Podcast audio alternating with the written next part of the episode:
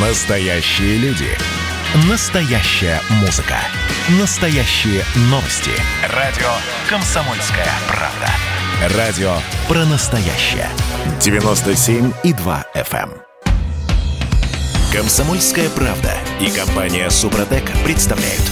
Программа «Мой автомобиль». Рубль подешевел на четверть с начала этого года, машины где-то процентов на 15-20. А что со стоимостью запчастей? А, Это одна из тем на сегодняшнее утро. А, Меня зовут Дмитрий Делинский, у меня на связи Андрей Олег Осипов, редактор портала осипов.эксперт. Парни, доброе утро.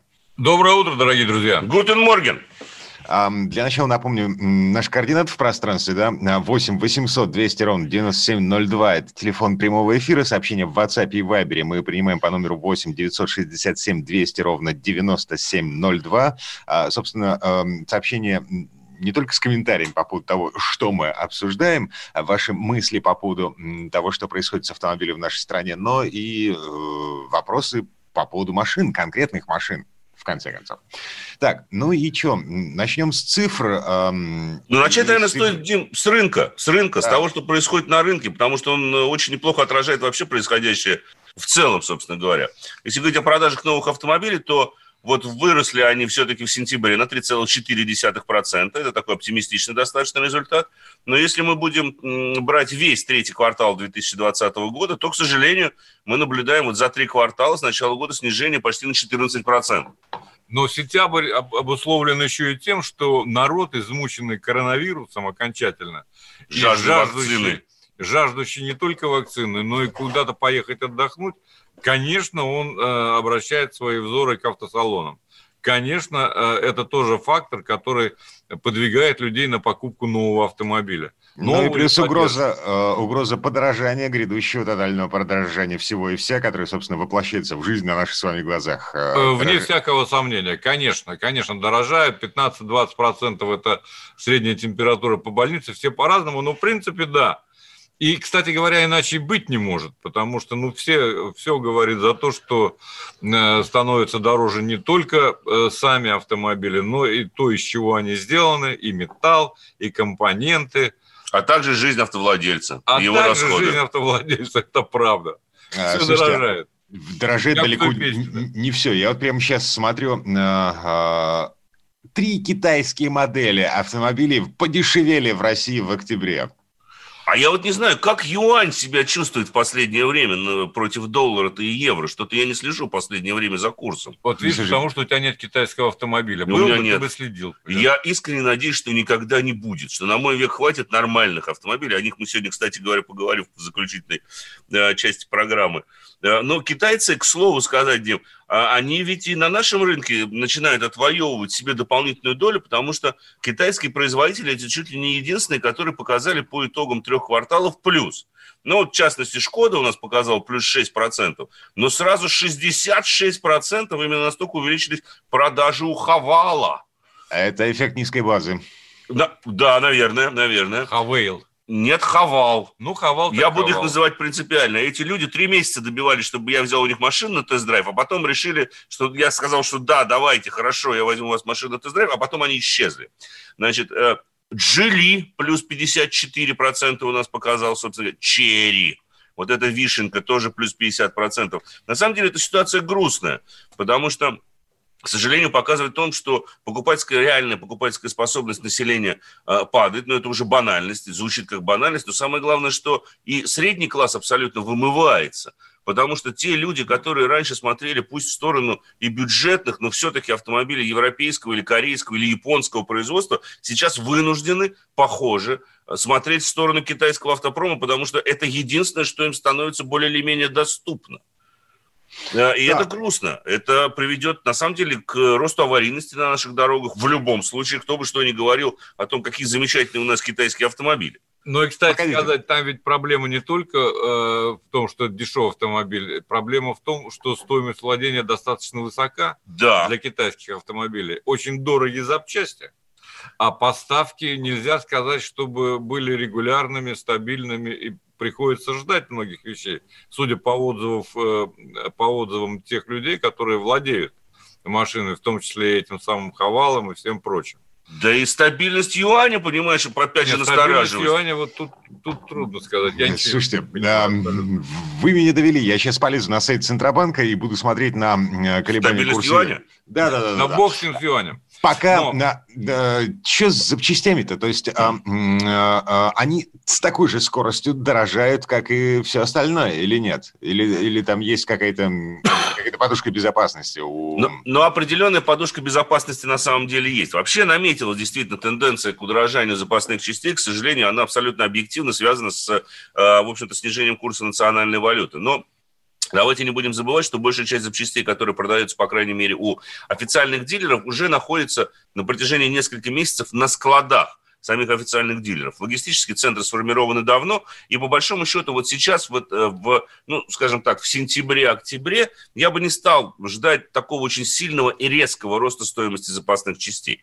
Да, какое-то э, что-то у нас подорожает, может быть, подорожает прежде всего расходники, потому что расходники, э, в этом в их названии зашито, расходятся быстрее, чем другие запчасти. Но, тем не менее, а, мы можем ожидать роста, ну, где-то процентов на 15. Э, скорее всего, он произойдет уже ближе к концу, и во многом будет зависеть от того, как у нас... Года, да, да, к концу года. А, погодите, от... да. да, это все от того, что запчасти к нам привозят из-за границы. Там, я не знаю, Корея, Европа, э, Китай, Беларусь даже поставляет О. нам запчасти. А, а мы что, мы что, ничего не производим? Нет, в общем-то, ну, мы, мы очень мало производим комплектующих запасных частей для автомобиля. А, потому что, да, у нас многие заводы действительно Э, работают э, не просто по, цик, по полному циклу, так сказать, сборки автомобиля, но рядом с ними есть и э, предприятия, которые производят комплектующие, в том числе запасные части. Вот в Питере, допустим, если мы будем рассматривать вот эти вот кластеры промышленные того же самого Hyundai, то там есть действительно компании, которые в том числе производят запчасти. Но они в основном работают на так называемую первую линию, то есть на сборочную линию, на конвейер так называемый.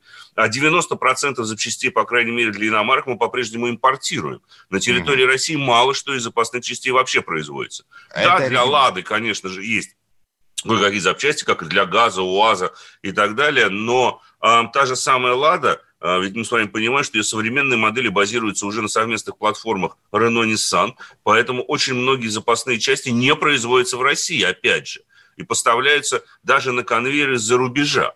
Но, Поэтому и наблюдается такая картина. Но в России производятся какие-то основные компоненты, скажем, двигатели, да? Но не все. Но не все, разумеется. Крупные. А по мелочам, ну, наверное, выгоднее все же приобретать э, из-за рубежа, потому что специализированные компании этим занимаются. Да. И там получается дешевле.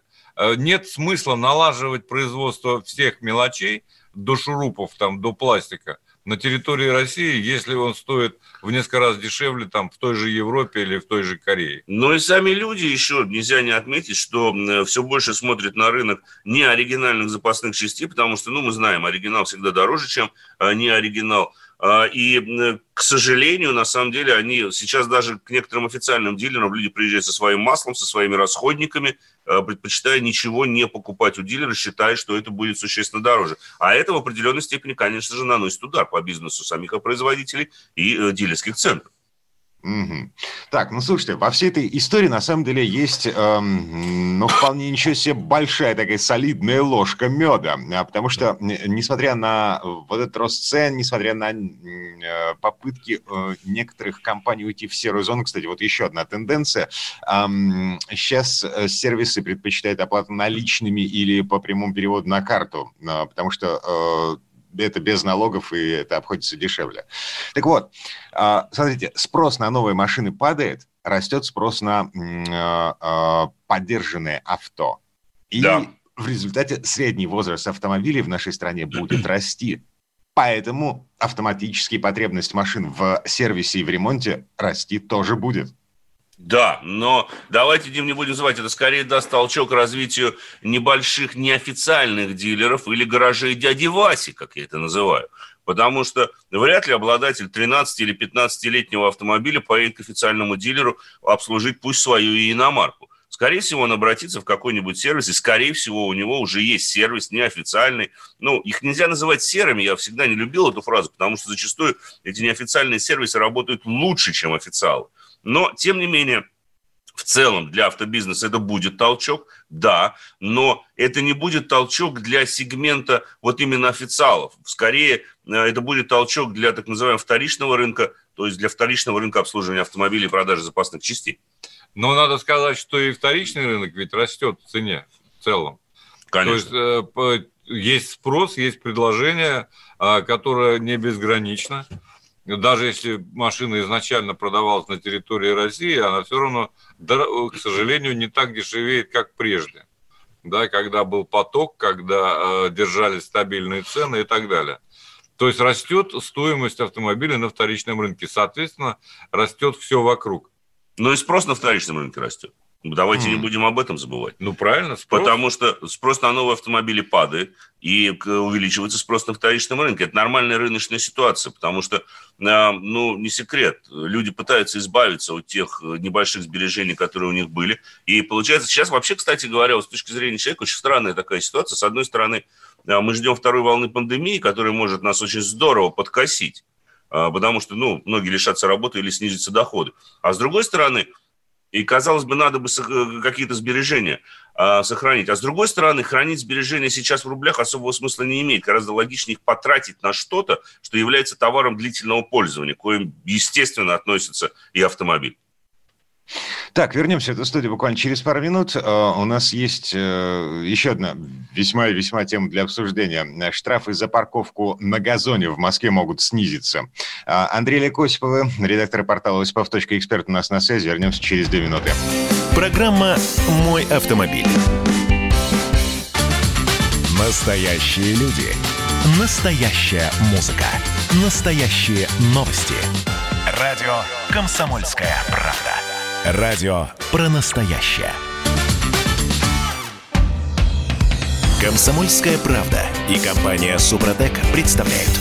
Программа «Мой автомобиль». На этом мы вернулись эм, в студию радио «Комсомольская правда». Я Дмитрий Делинский, Андрей Олег Осиповый, редактор портала осипов.эксперт. Эм, координаты наши в времени и в пространстве. 8 800 200 ровно 9702. Э, и сообщение в WhatsApp и Viber мы принимаем по номеру 8 967 200 ровно 9702. В этой четверти часа э, ну, мы закончили с ценами на автомобили, да? Э, переходим к штрафам. Ну, логично. Тут такая история. А, значит, есть мысль унифицировать штрафы за парковку на газонах по всей стране, прописать их в федеральном административном кодексе, потому что э, а, сейчас ситуация, э, ну, это как лоскутное одеяло. Значит, в Москве сколько? 5 тысяч рублей, э, это местный административный кодекс, э, и до 300 тысяч, если машина принадлежит юридическому лицу. Э, в Петербурге были бадания с местными властями. Короче говоря, по стране черти что э, и сбоку бантик. Э, и вот сейчас это пытается привести в э, единообразное, такое унитарное состояние. Это было бы неплохо, на самом деле, потому что, ну, вот особенно со штрафом в 300 тысяч для юридических лиц. Это просто ужасно. Я считаю, что это абсолютно непомерная мера наказания, которая лишний раз демонстрирует э, то жадность столичных властей. Давайте называть вещи своими именами. Аппетиты, да и даже, да. даже 5 тысяч рублей для физических лиц – это ужасно. То, что происходит этим в Москве, Дим, вы даже не представляете, потому что, во-первых, вот этих вот, вот это количество стукачей с мобильными телефонами, которые установили себе это приложение «Помощник Москвы», просто зашкаливает. Эти люди ходят шакалят по дворам, шакалят, так сказать, по где угодно. Причем, ведь, понимаете, сейчас парковка на газоне выписывается, ну, к примеру, Э, вы паркуетесь ну, на тротуаре или рядом с тротуаром, у вас есть парковочная зона, но дальше начинается, нет никакого бордюра, начинается зеленое насаждение. Вы, допустим, задним колесом буквально чуть-чуть сползли с асфальта, даже на зелень не наехали, а немножко задели э, землю, и вам тут же приходит штраф на 5 тысяч рублей, если машина принадлежит юридическому лицу, на 300 тысяч. Это никуда не годится на самом деле. Причем штрафы эти обжаловать невозможно. Это не представляется вообще никакой возможности их обжаловать. Поэтому, наверное, устаканивание этой ситуации, или, по крайней мере, введение единого штрафа в Федеральном кодексе об административных правонарушениях было бы правильной, э, в кои-то веке я должен об этом сказать, э, идеей.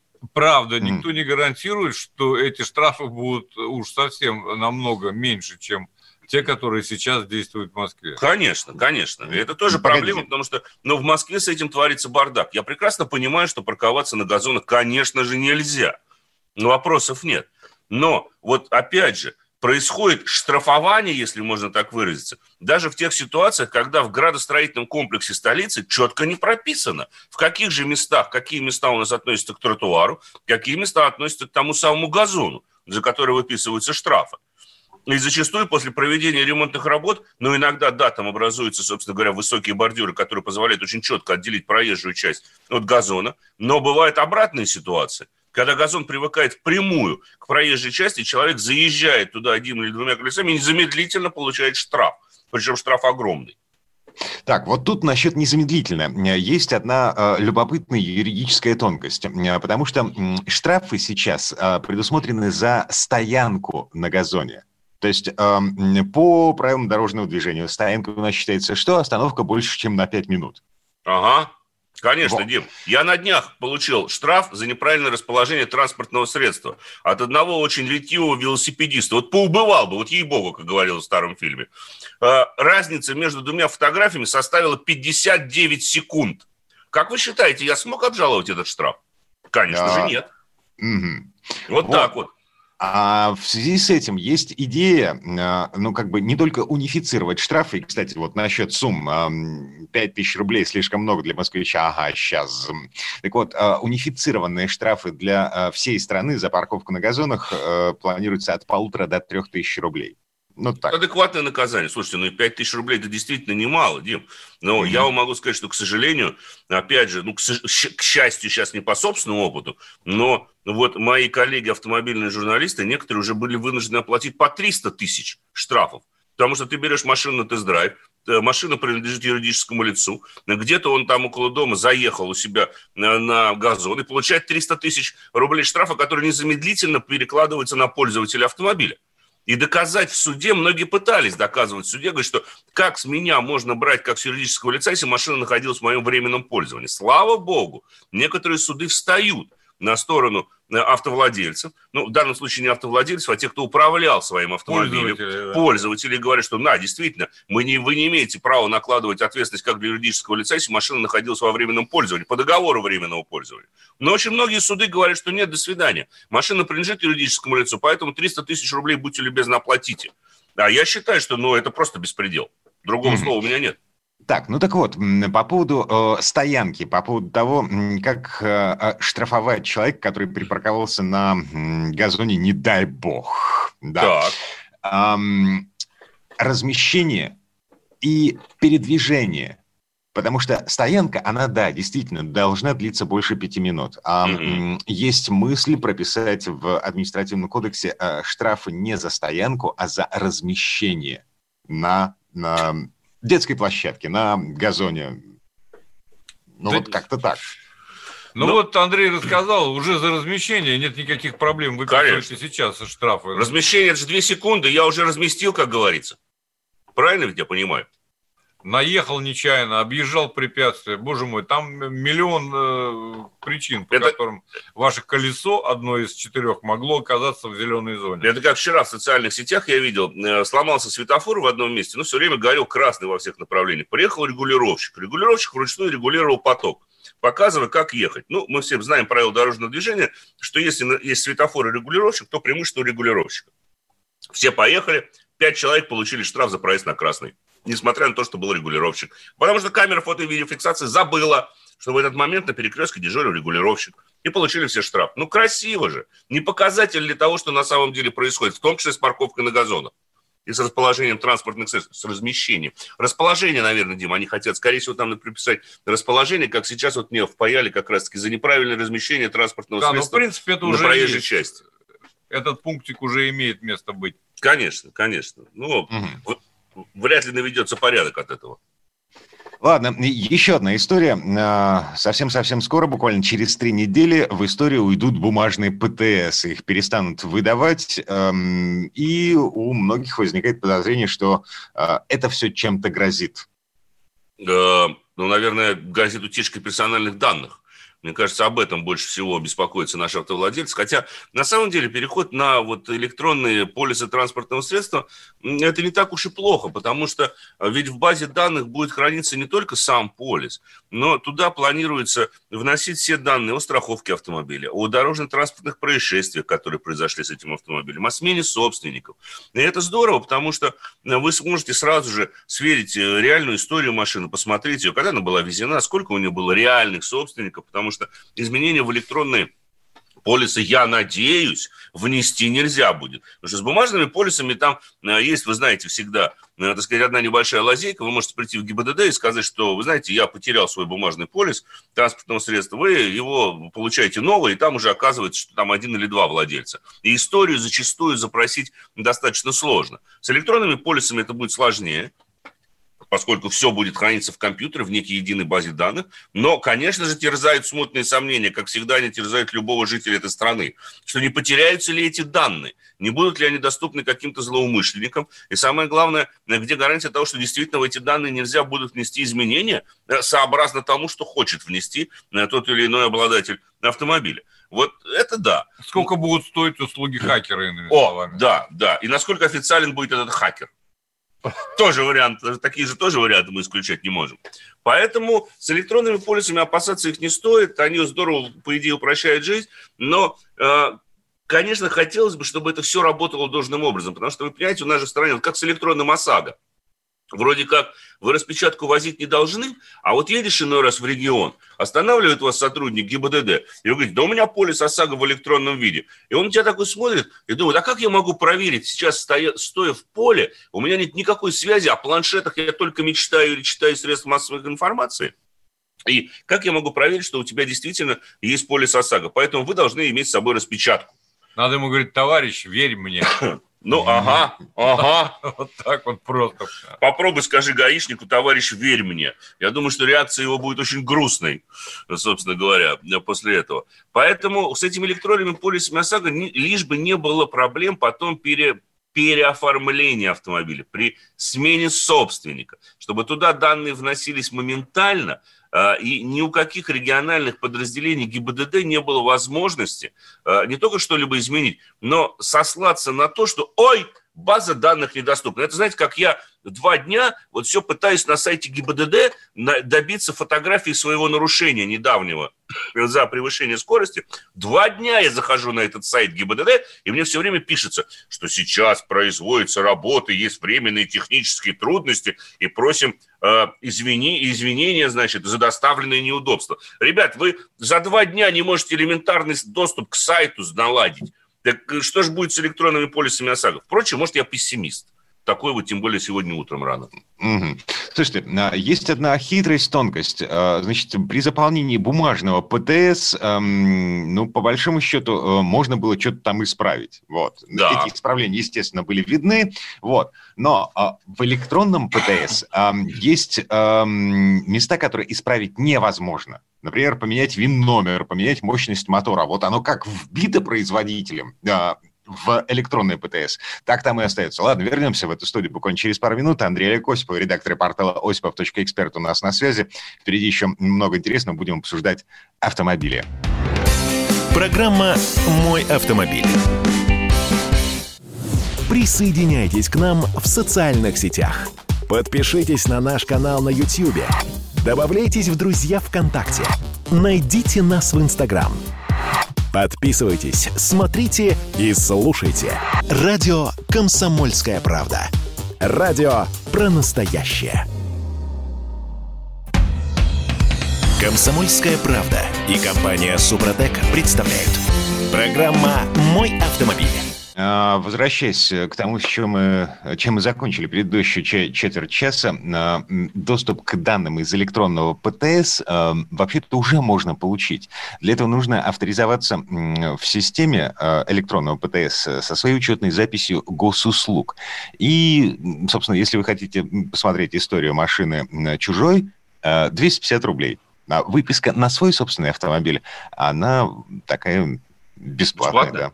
Да, Ура! абсолютно. Но Ура! А, там будут только официальные технические данные без информации о владельце. Это а, одно из ключевых условий. Ну, естественно. Ну, вот, Да, и еще раз напомню, с 1 ноября в нашей стране перестанут выдавать э, бумажные ПТС. Все переходит в электронный вид. И все это не означает вовсе, что э, нужно бежать куда-то, значит, переоформлять э, свои бумажные документы на электронные. Ничего этого не нужно. Все действует как действовало. Просто перестают выдавать новые бумажные ПТС. Окей, предлагаю на этой э, ноте, собственно говоря, к автомобилям-то и перейти, Дмитрий, если вы не возражаете. Um, да, наверное, да. Сообщение в WhatsApp и в Viber по поводу конкретных да. машин мы принимаем по номеру 8 967 200 ровно 9702. Um, ну и на всякий случай телефон прямого эфира 8 800 200 ровно 9702. Так, а Перейдем uh, сегодня... Да, сегодня у нас два чертовски быстрых автомобиля. А, я бы даже сказал, чертовски наглых автомобиля, которые, да, это будет уже банальностью, опять же, неизменно приковывают внимание на дороге, но они еще и вызывают зависть у окружающего населения, а также некую оторопь, да. я бы так сказал. Вот если позволите, э, есть автомобили вообще, которые э, имеют возможность заряжать энергией тебя. Да? Вот как нас с утреца. Вот я как сегодня проснулся, утреца. в начале шестого доехал сюда до работы за пять с половиной минут. И сразу же вот я прям чувствую, что как чашка у меня, во поскольку, мне. Поскольку да, сколько штрафов за эти самые пять Нисколько, Дим. У меня А-а. дорога от дома до офиса это 7 километров 400 метров, которые я проезжаю за от 5 минут до 20.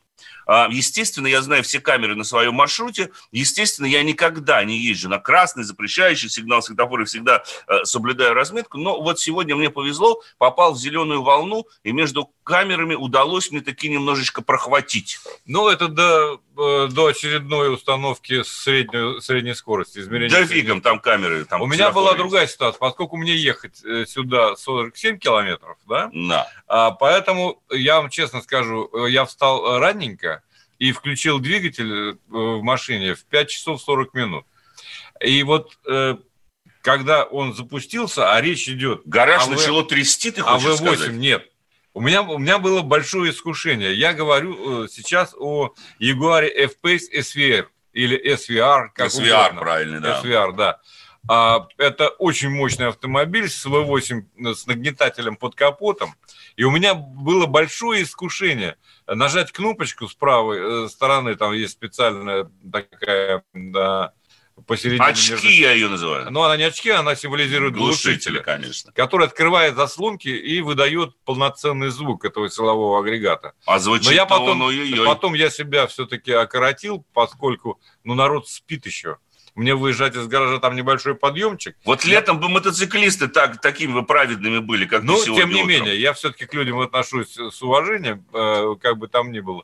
И э, поэтому, конечно, я включил его только на МКАДе этот рев V8, он вселяет в тебя, буквально наполняет тебя энергией. Конечно. Это автомобиль, который способен унести от повседневности. Я понимаю, почему люди покупают такие машины.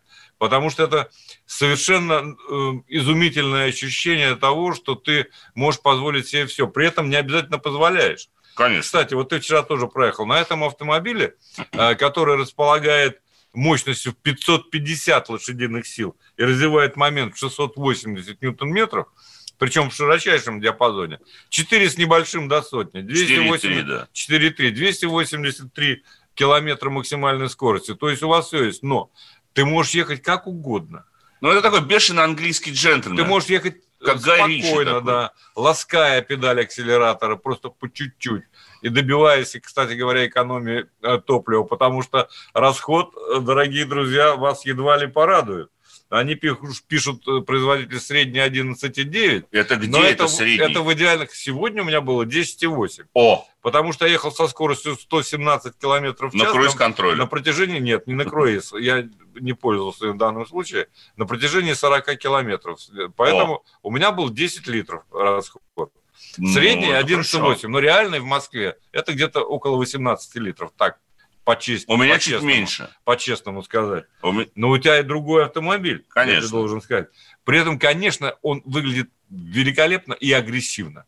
Но, правда, привлекает внимание сотрудников ГИБДД, потому что, знаете, да, этот они любят матово-бордовый окрас, вот представьте себе, да, полноценный матово-бордового окраса. Это 20 или 21 уже модельного 21 года. модельного года уже, да. Автомобиль, это... он, конечно, выглядит э, потрясающе, эффектно. Конечно. Зло, я бы сказал. Да, но известно, что он и внутри, конечно, хороший. И а, почему э, я тоже на нем проехался, и вот мы с тобой вчера проехались на моем автомобиле, уже да. на другом, мы так периодически устраиваем такого рода забеги. Я езжу на машине, конечно, более скромный, ну, конечно же, там у меня не 550, а Но более лишь... быстрый, как ни парадоксально. Но, а всего лишь 450 лошадиных сил, не 680 ньютон-метров крутящего момента, а всего лишь 600, но на самом деле, поскольку речь идет об автомобиле э, типа универсал, скромненький такой универсал, казалось бы, имя ему Audi RS4.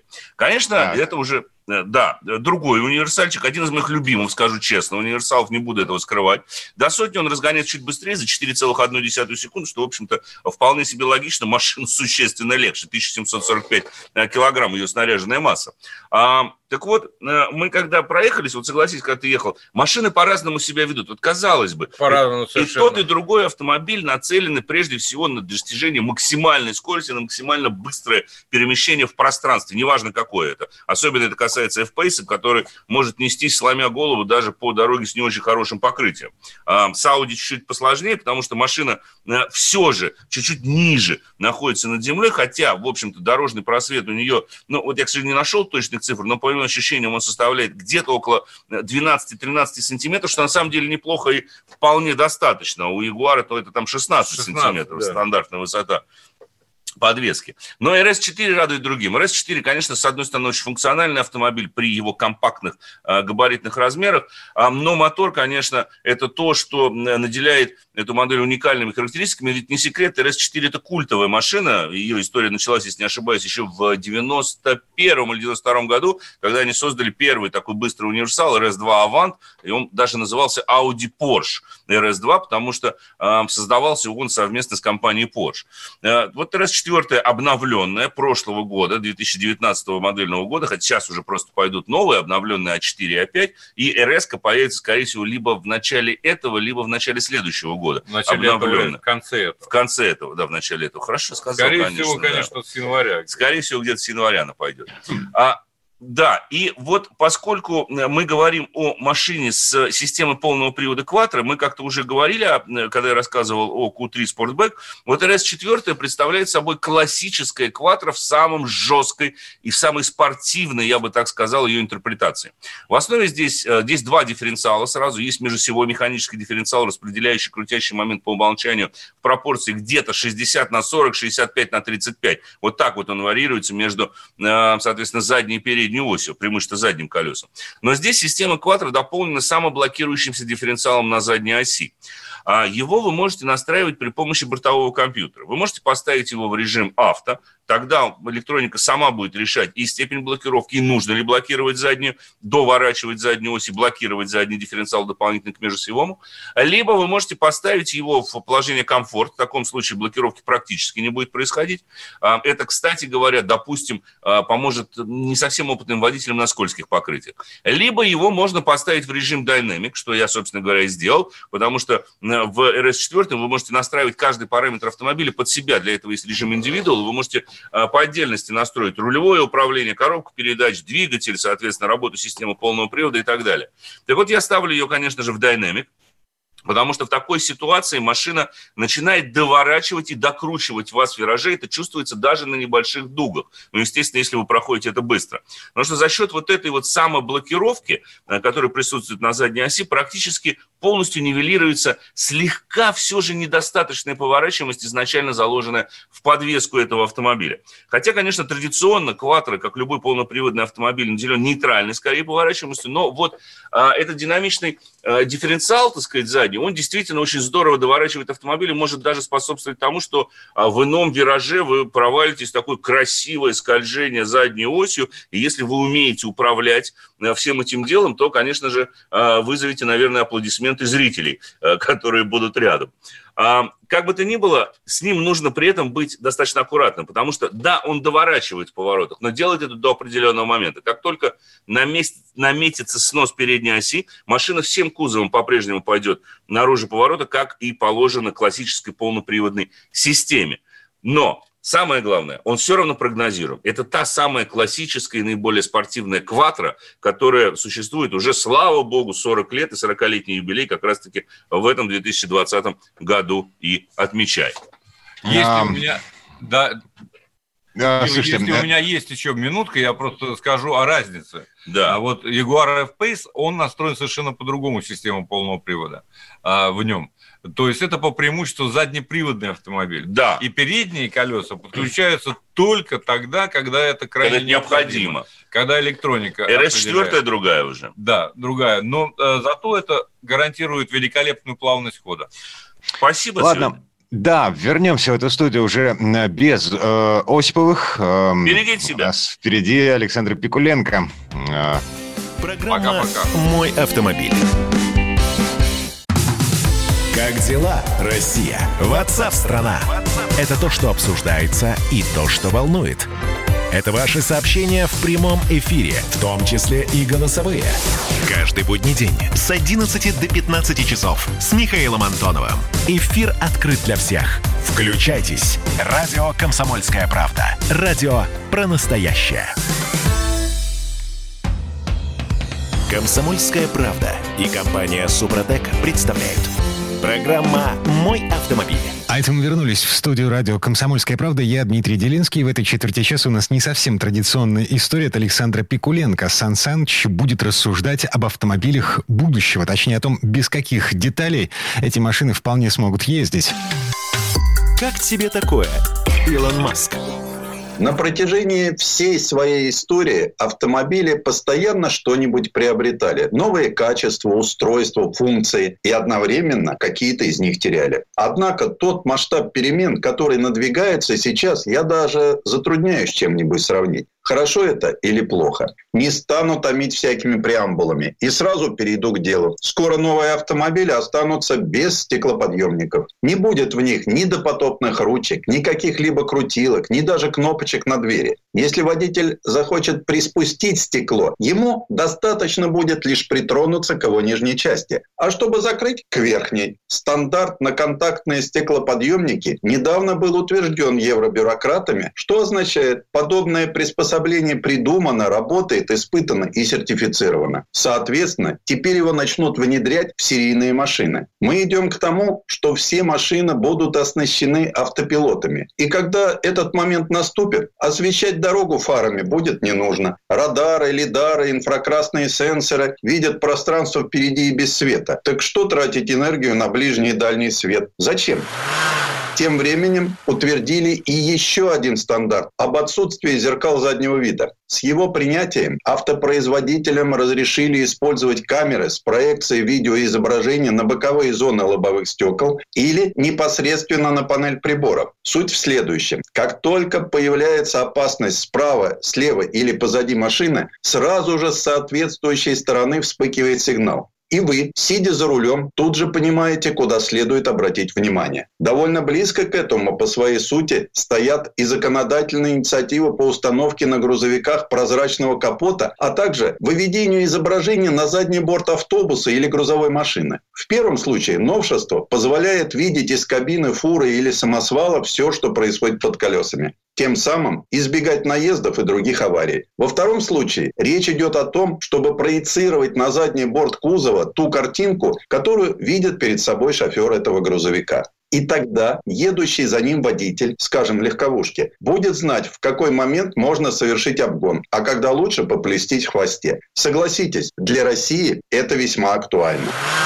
Хотя тут надо будет решить и другой вопрос. Как этот борт-телевизор на ходу мыть? На наших трассах из-под слоя грязи подчас даже регистрационных номеров не видно. Думаю, что уже скоро мы лишимся и обычных с простенькими регулировками сидений. Их могут заменить интеллектуальные мультиконтурные кресла, пока больше знакомые по самым дорогим люксовым или представительским автомобилям. Такие кресла могут адаптироваться под водителя, становиться уже или шире, чуть длиннее, выше и запоминать особенности тела, чтобы в следующий раз ему было комфортно ехать. Причем любопытно, что именно это новшество сначала может перекочевать в кабины всевозможных грузовиков, автобусов и прочего коммерческого транспорта. Дело в том, что европейцы подсчитали, водители таких машин проводят за работой очень много времени, что позже, спустя годы, оборачивается тяжелыми болезнями опорно-двигательного аппарата, которые лечить дорого, особенно если за счет государства.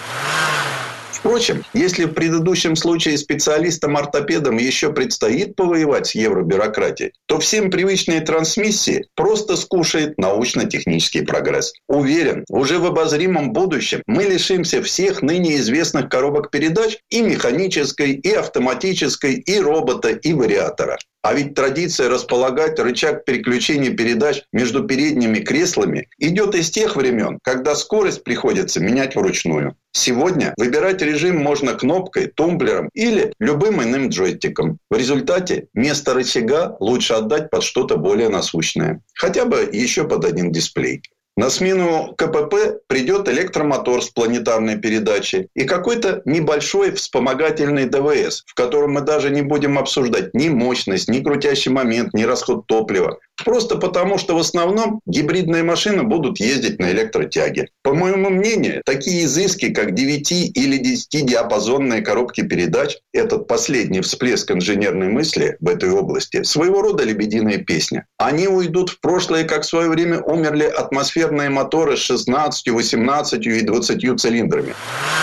Несмотря на то, что все больше машин запускают мотор нажатием кнопки, ключ в том или ином виде остается символом обладания автомобилем. Однако скоро и это пройдет. Функции распознавания владельца для открытия дверей или запуска мотора неминуемо заберет себе смартфон. Просто потому, что он дает больший уровень защиты, узнавая владельца по отпечатку пальца или лицу, а также из-за того, что может обеспечить хозяина машины дополнительной информацией. Расположением автомобиля на парковке, запасом топлива в баке, температурой в салоне и так далее. Если все это может телефон, зачем нужен еще один предмет в кармане? А еще будут увеличиваться межсервисные пробеги, причем сильно. А когда автомобиль исчерпает свой гарантийный потенциал, выяснится, что продать его уже никому нельзя. Просто потому, что к этому времени цена машины приблизится к нулю. Электроника, которой она будет нашпигована за 7-10 лет морально устареет, и ее попросту не разрешат использовать. А обновить подчас будет дороже, нежели купить новую модель. И тогда получится, что у каждого автомобиля будет лишь один владелец. Первый, он же последний. А значит, мы лишимся еще и вторичного рынка автомобилей. Наверное, сейчас кто-нибудь скажет, ну загнул. Когда еще все это случится? Разочарую. Или наоборот кого-то обрадую. Скоро. По моим прикидкам, на самых крупных рынках мира, в Европе, Соединенных Штатах Америки, Японии, Китае, все эти процессы инновации станут реальностью уже в течение 10-15 ближайших лет. В России, которая в целом придерживается мировых трендов, но все-таки немножко отстает, лет на 10 попозже. Но как бы то ни было, с новой реальностью столкнется уже большинство нынешних пенсионеров. И это хорошо. Лично я не намерен лить слезы по поводу того, что, дескать, мы лишаемся удовольствия самим решать, как управлять автомобилем, лишаемся радости драйва. Ничего страшного. Взамен мы получим куда более интересные возможности, способные открыть перед автомобилистами новые, совершенно потрясающие горизонты. Прогресс остановить нельзя. Он словно несущийся паровоз, на пути которого вставать глупо. Тем более, что с тем же поездом вы можете уехать очень далеко, так пользуйтесь. Как тебе такое? Илон Маск. Сан Саныч, спасибо. Это был Александр Пикуленко, летописец мировой автомобильной индустрии. Шины будущего от компании Мишлен, никакого воздуха внутри. Более того, это шины-трансформеры. Их можно будет переключать из зимнего в летний режим, печатать на них любой рисунок протектора, не снимая с автомобиля. На рынке эта штука может появиться лет через 10. А нынешней осенью Mercedes показал концепт под названием Vision AVTR. И эта машина управляется не рулем, а джойстиком. Причем этот джойстик вы выполнен в виде выпуклости на том месте, где у обычных машин находится рычаг коробки. И пользоваться им можно и с водительского места, и с пассажирского. Ну, в интернете уже ржут по поводу того, что этот джойстик нового Мерседеса слишком похож ну, на женскую грудь. Ну и к тому же рулить машиной на скорости под 200 с помощью такой штуки так себе затея. А на этом у нас все на сегодня. Дмитрий Делинский, радио «Комсомольская правда». Берегите себя. Программа «Мой автомобиль».